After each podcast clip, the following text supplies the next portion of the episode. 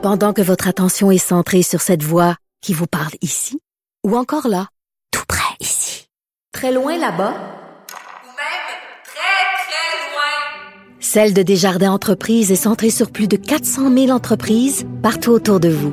Depuis plus de 120 ans, nos équipes dédiées accompagnent les entrepreneurs d'ici à chaque étape pour qu'ils puissent rester centrés sur ce qui compte, la croissance de leur entreprise. Un regard féminin sur l'actualité. Des opinions différentes. De 9 à 10, les effrontés. Sunshine on the street at the parade. But you would rather be in the dark age, just making that sign. Must have taken all night. Hey, on est de retour sur la douce voix qui sonne pas faux pour une fois de Taylor Swift. Évidemment, c'est parce que c'est préenregistré puis c'est plein de vocodeurs, tout ça. Euh, on, je reçois euh, aujourd'hui euh, quelqu'un dont je suis une très grande admiratrice. Euh, quelqu'un que je pensais qu'on avait l'exclusivité aux effrontés de le recevoir, mais j'ai su, j'ai su qu'il nous trompait quelquefois avec Sophie Durocher. Je suis allé voir Sophie. Oui, je suis allé voir Sophie quelques fois parce que j'ai écrit des chroniques pour Urbania puis elle m'a accueilli euh, après les dites chroniques. Mais là, j'ai- ça fait longtemps que j'ai pas écrit, fait que ça fait longtemps que j'ai pas vu Sophie. Qui se cache derrière cette voix mouille soivée? Eh bien, c'est Thomas Leblanc, euh, animateur, euh, chroniqueur, blagueur à temps partiel. Tu portes plusieurs chapeaux. Tu es aussi euh, animateur, en fait, radio, donc du podcast Chosen Family avec ta partenaire Oui. créatrice de création plutôt, Trana Wintour. Tu organises aussi euh, des soirées hommages à la culture pop un peu partout en ville. Et c'est pour ça que je Mais t'aime, t'es Thomas. venu, t'es-tu venu voir notre show de Britney finalement? Évidemment, puis j'en ai parlé Oui! sur les ondes, aux effrontés. Donc, Thomas Leblanc, grand admirateur de nos divas pop des années 90, 2000. Est-ce qu'il y en a en Je dirais que je 2010? suis, euh, ah, pas du même niveau. Pas Quoique du- Lady Gaga est assez est assez drôle. Oui. En fait, ça prend un, ça prend un artiste euh, pour faire quelque chose comme ça parce que j'ai ah, j'ai commencé en faisant un premier cabaret sur Céline Dion avec Prana en 2016. Qui s'appelait qui Sainte-Céline. s'appelait Sainte-Céline. Euh, en fait, ce qui est arrivé, c'est que j'ai- moi, je, je trouvais qu'il fallait faire une, une relecture queer de Céline. Pour moi, Céline est absolument queer. Je trouvais que personne n'avait compris cette histoire-là. On est Euh, prête pour sa, sa vérité, je ben, tiens à le je dire, parce qu'il y a des rumeurs qui courent et là, je vais pas m'aventurer, j'ai peur, honnêtement. On n'a pas de sources, mais ben, on a des sources, le- mais on, on peut pas les vérifier. Fait qu'on va- ça. on va arrêter ce. J'ai peur qu'on me kidnappe à la sortie du studio, sérieusement, puis qu'on qu'on retrouve jamais mon corps. Si mais, je m'avance. mais même au-delà de ça, en fait, Céline, euh, d'abord, Céline a un grand amour pour le drag king. Céline adore porter des tenues masculines, adore se métamorphoser. Il y a comme, il y a vraiment, une- il y a une- oui, on connaît ses robes de soirée, ses looks très Mais c'est la diva en pantalon quand même, Eh oui, Céline. hein? absolument. C'est euh, pendant un certain pantalon. C'est la Hillary Clinton euh, de la de la pop.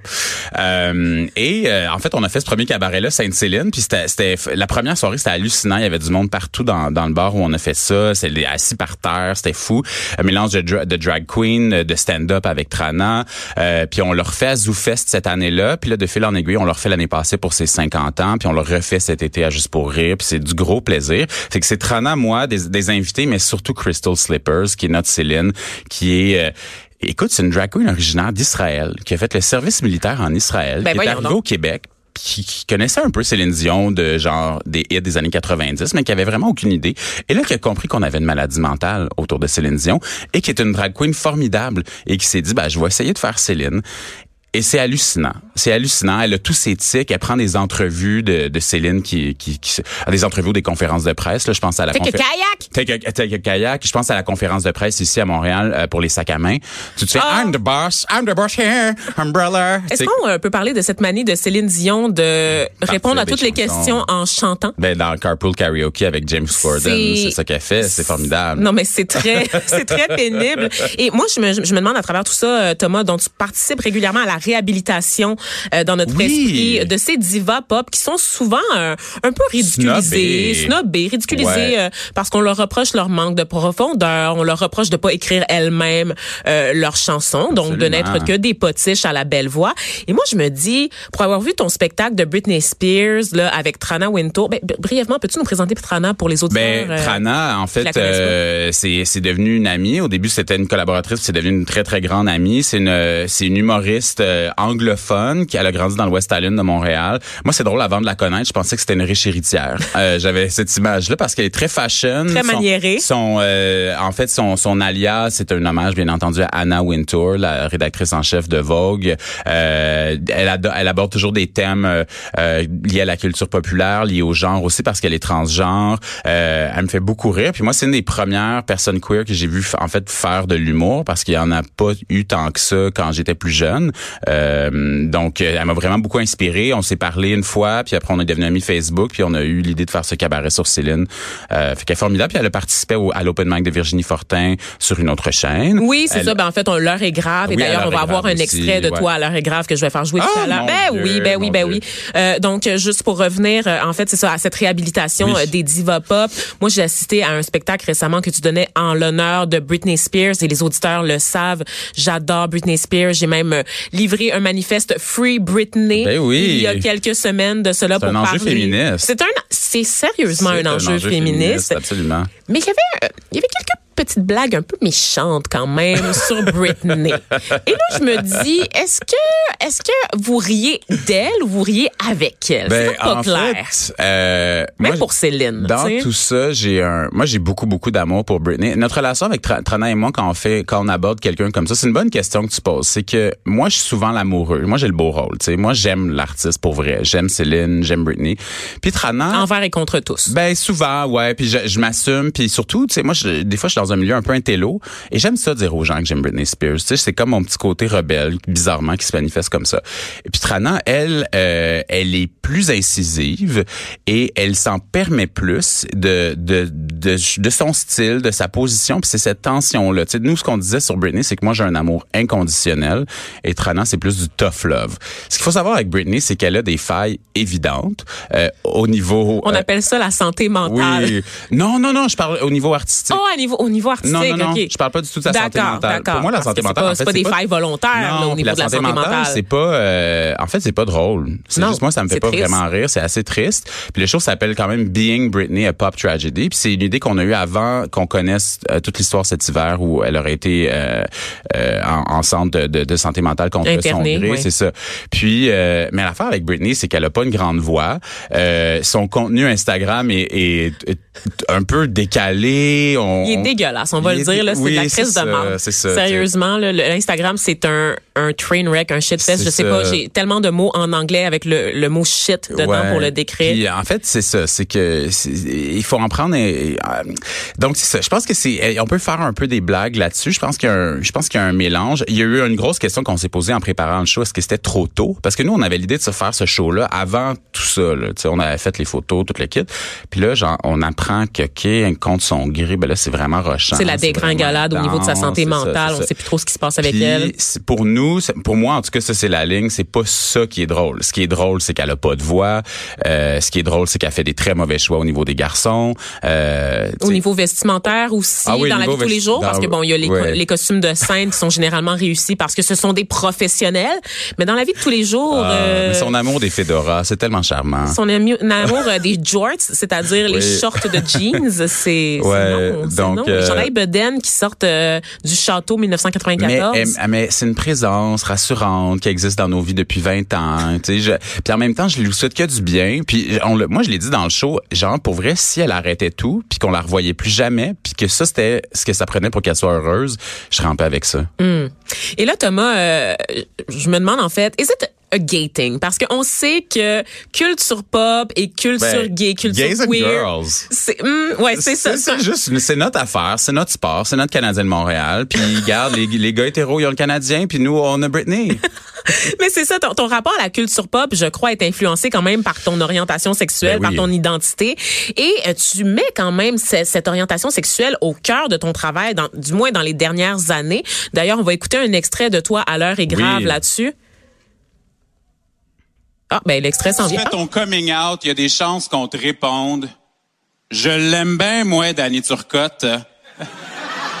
moi, j'ai fait mon coming out, j'avais 14 ans. Ça s'est bien passé. J'étais à l'école secondaire. Puis les joueurs de l'équipe de basket me faisaient des high five. T'es gay? Yeah, bro! Moi, j'ai été chanceux, j'ai pas été intimidé. T'as C'est jamais une été grande, intimidé? grande, grande chance que j'ai eue. Ben, je me suis fait niaiser parce que j'étais roux, là, genre, mais pas parce que j'étais gay. Plus parce que t'étais roux que parce que t'étais ouais. gay. Ben, j'allais dans une école assez stricte où l'intimidation c'était vraiment tolérance zéro avant que ça soit récupéré au, ni- au niveau politique. Là, mais c'était vraiment comme il y avait pas vraiment cette option là. Puis moi j'étais un, je parlais à tout le monde. J'étais comme j'étais comme populaire. Fait que t'as toujours eu le droit d'être flamboyant? Euh, Parce que l'image qu'on se fait du gay là, à l'adolescence, c'est le, le gars qui se cache, c'est le gars qui refoule que- un peu son identité de sûr, peur mais de... c'était pas euh, c'était pas les gens autour de moi qui me faisaient nécessairement sentir mal. C'était plutôt euh, euh, moi qui faisais attention à comment je marchais, je- qui pensais à ma voix, tu sais toutes la- les ces choses là de la masculinité. Euh, Puis même des fois là pas présentement dans cette conversation aussi, mais ça arrive que des fois les gens ça leur prenne comme une couple de minutes avant de catcher. Tu sais ça leur ça Tu arrive. portes un chandail de Lady Gaga avec un- une chemise, en léopard par-dessus. léopard, ouais. Mais Je- ça arrive, ça arrive. Et ah, mais il y a des filles aussi des fois qui me croisent. Ça c'est toujours, c'est toujours. Le coming out en fait c'est un, c'est un exercice quotidien. hein. C'est souvent ce que les straights savent pas là. Tu sais, C'est un, c'est comme faut comme tu leur dises à des nouveaux collègues de travail, à des. Euh, fait que oui c'est au cœur. Puis moi je, je t'avoue que ça fait partie de ma démarche parce que si j'avais vu ça plus jeune, je, je, je veux dire, j'adore Alex Perron là. Mais tu sais mettons, moi j'étais comme, c'était peut-être pas ça, c'était peut-être d'autres choses. Le fameux fif dans les, Oui, le trio des ça. mecs comiques à l'époque où est-ce que tout le monde disait fif puis c'était C'était correct. C'était comme Ouais. correct. Pourquoi? Ben, ça devait être Louis, hein. C'est Louis qui a pensé à ça. C'est Louis, le- ben oui, c'est clairement genre le douchebag de la gang. ouais. Là. Le macho. Le macho, mais le douchebag aujourd'hui, là, si c'était une version en 2019, la mouture 2019, ça serait ça. Le douchebag. Mais dis-moi, euh, justement, pour revenir à, à ton identité, c'est que on dirait que ça surprend plus de, de dire qu'on est gay. On dirait qu'il y a plus de préjugés rattachés à ça. Ben. D'ailleurs, j'ai eu un petit conflit là-dessus avec Sophie euh, Durocher, Ouais. celle avec qui tu me trompes, Oui. euh, qui disait que, ben, étant donné que c'est quelque chose qui est non visible, c'est plus vraiment un motif En de fait, discrimination. C'est assez, euh, c'est assez, c'est assez, c'est assez égoïste comme façon de voir les choses parce que, à mon avis, euh, juste ici à Montréal, tu vas dans des communautés culturelles, tu vas dans des familles, puis c'est pas aussi facile que pour un. Moi, je suis un, je suis un, je suis un francophone, euh, le blanc euh, de Gaspésie, de whatever. Tu sais, fait que pour moi, ça n'a pas été si compliqué que ça de par les gens autour de moi, ma famille, l'ouverture générale de ma famille, mais je pense que c'est t'as pas besoin d'aller très très loin pour que ça devienne un peu plus compliqué. Euh, il y a le fait aussi que moi quand même je suis dans un duo d'humour avec une femme trans, hein, fait que ça me calme un peu les nerfs où je me je vois sa vie au quotidien puis je vois le courage puis la résilience de Trana puis je suis comme pour vrai c'est pas si compliqué mon affaire, tu sais. Puis il y a quand même le privilège masculin, le privilège blanc qui rentre là-dedans, fait que tu sais je, me calme. Donc, tu es conscient que tu es Ben oui. privilégié, même en, en faisant partie Ben d'une oui. minorité, c'est possible Ben d'être c'est plus sûr. privilégié qu'une autre minorité. Oui, puis c'est pas en même temps c'est pas un, C'est pas une compétition c'est non pas plus. Une compétition là. Pas les. Olympiques de, Non, non, non. de l'oppression. Non. Mais c'est ça. Donc, euh, fait que ton amour, euh, tu sais, parce que plus loin dans la, la capsule, en fait, tu parles de la discrimination, pas celle qui nous vient euh, de la majorité, mais celle Hmm. à l'intérieur de la communauté gay. Donc, tu dis qu'il y a beaucoup de discrimination, notamment lorsqu'il est question de sortir, de dater. Puis tu décris qu'il y a une façon relations. de classer les gays. Donc, toi, t'es comme un, une loutre, t'es un Une other. loutre, oui, un Peux-tu otter. nous expliquer la- Oui, en gros, ben, euh, en gros, c'est qu'il y a des, des types. Souvent, c'est c'est extrêmement ségrégé selon la corporalité. Donc, selon le poids. Tu vois, moi, mettons, depuis que j'ai 30 ans, j'ai une petite bedaine, j'ai un petit dad bod, j'ai le chest poilu. Donc, je ne suis plus un twink. Un twink, c'est un jeune et faible, mince, pas de poils, euh, souvent blond. Ça, c'est comme cet archétype-là. Moi, je suis un, une loutre. Ça, c'est, je sais pas, c'est pas moi qui ai inventé ça. Je sais pas d'où ça vient. Donc, la loutre, c'est une petite bedaine, euh, un petit peu de poils, mais tu- plus tu deviens, plus tu as une grosse bedaine, là, tu deviens peut-être un bear ou un cub, donc un petit chien, ou même un daddy, là, t'es plus vieux. Il y a toute cette classification-là. mais les filles straight utilisent aussi daddy. Mais genre pour parler de genre George Ouais. Clooney, mettons. Ben moi, mettons, moi puis mon chum, on rit, puis moi, je dis je suis un daddy parce que mon chum, il a 9 ans de moins. Tu comprends? Ah ouais, fait qu'on rit un peu de même. Euh, mais, fait qu'il y a cette ségrégation-là, mais plus sérieusement, il y a aussi un racisme co- constant dans les relations, dans, ah, euh, les gars qui vont ouvertement se dire, tu sais, des affaires épouvantables. là. Ah, non, non, moi, je, euh, je daterai jamais euh, tel groupe culturel ou tel, ou ça, ça m'intéresse pas. Puis c'est intéressant parce qu'il y a une question personnelle du désir. Tu sais, nous, on veut pas qu'on vienne questionner notre désir homosexuel. On se dit, ben, moi, je suis né de même. Mais après ça, ton désir versus un groupe, versus une forme de corporalité, il y a toute une conversation. Euh, puis les gays sont susceptibles. Fait que des fois, ça leur fait pas plaisir de, de parler de ça. C'est pas moi qui le dis, c'est toi. Oui, je suis bien contente. Ben oui. Je voulais pas me mettre le pied Ouais, dans la bouche. Non, non. Il nous reste pas beaucoup de temps, euh, Thomas, et je voulais absolument faire avec toi le combat ultime des divas avant qu'on se laisse. Yes. Donc, j'ai une liste pour toi. Miley Cyrus ou Selena Gomez? Miley. Katy Perry ou Taylor Swift? Ah! Ah! Oh my God! Bon, je vais y aller avec Katie, là. Katie, t'es pas sûr, Oh, hein? Les non. deux sont tellement insipides de toute façon, hein? Fait que c'est comme, euh, c'est pas super comme. euh, Non. comme- Ben, je, comprends- je comprends. OK, Katy Perry. Katy Perry. Lady Gaga ou Madonna? Oh, Gaga. Il porte le Ah, chandail de Lady Gaga. J'ai hâte que vous le voyez sur les photos. Rihanna ou Beyoncé? Rihanna. Je suis Yes. désolé, je suis désolé. On est deux Ouais, là-dessus. J'ai fait une chronique complète la semaine Ouais. passée sur le fait que j'ai Beyoncé. Ah! Ouais. Christina ou Britney? Euh, Britney. Cher ou Dolly Parton? Dolly. Choix difficile, déchirant. Whitney ou Mariah? Ah, Whitney. Céline. Il n'y a pas, y a pas d'opposition. Céline ou C'est Céline? Céline. Euh, euh, Céline ou Céline? Céline. Céline. Céline, Ouais, Céline, c'est Céline. consensus, unanimité, une victoire sans opposition, par acclamation. Thomas, Le- euh, Thomas Leblanc, merci, merci d'avoir été Merci avec nous. C'était super, super le Absolument. fun. Donc, euh, une personnalité, selon moi, à découvrir. C'est. Thomas- Leblanc, je le rappelle, qui est chroniqueur, animateur, blagueur, qui organise des soirées cabaret un peu partout en ville, euh, qui, qui rend hommage à la. Lundi, on fait un show de la Saint-Jean qui s'appelle la Saint-Jean des queers. Regardez ça. Euh, uniquement, euh, toute la culture francophone québécoise, on capote parce que la Saint-Jean, c'est souvent problématique. Mais là, on s'est dit, Oui. on va faire la Saint-Jean des queers tout ensemble. Donc, il va y avoir euh, beaucoup de femmes en vedette, j'imagine, je Euh, ben oui, Ginette, euh, Julie Masse, euh, tout ce qui, tout, qui name it, Marie-Carmen. J'étais vendue à Ginette, honnêtement. Ah oui? Tu aurais juste pu arrêter à Ginette Renault. Donc, je vous remercie d'avoir été avec nous aujourd'hui, chers auditeurs. On se retrouve demain pour une autre édition des effrontés. Richard Martineau suit à l'instant.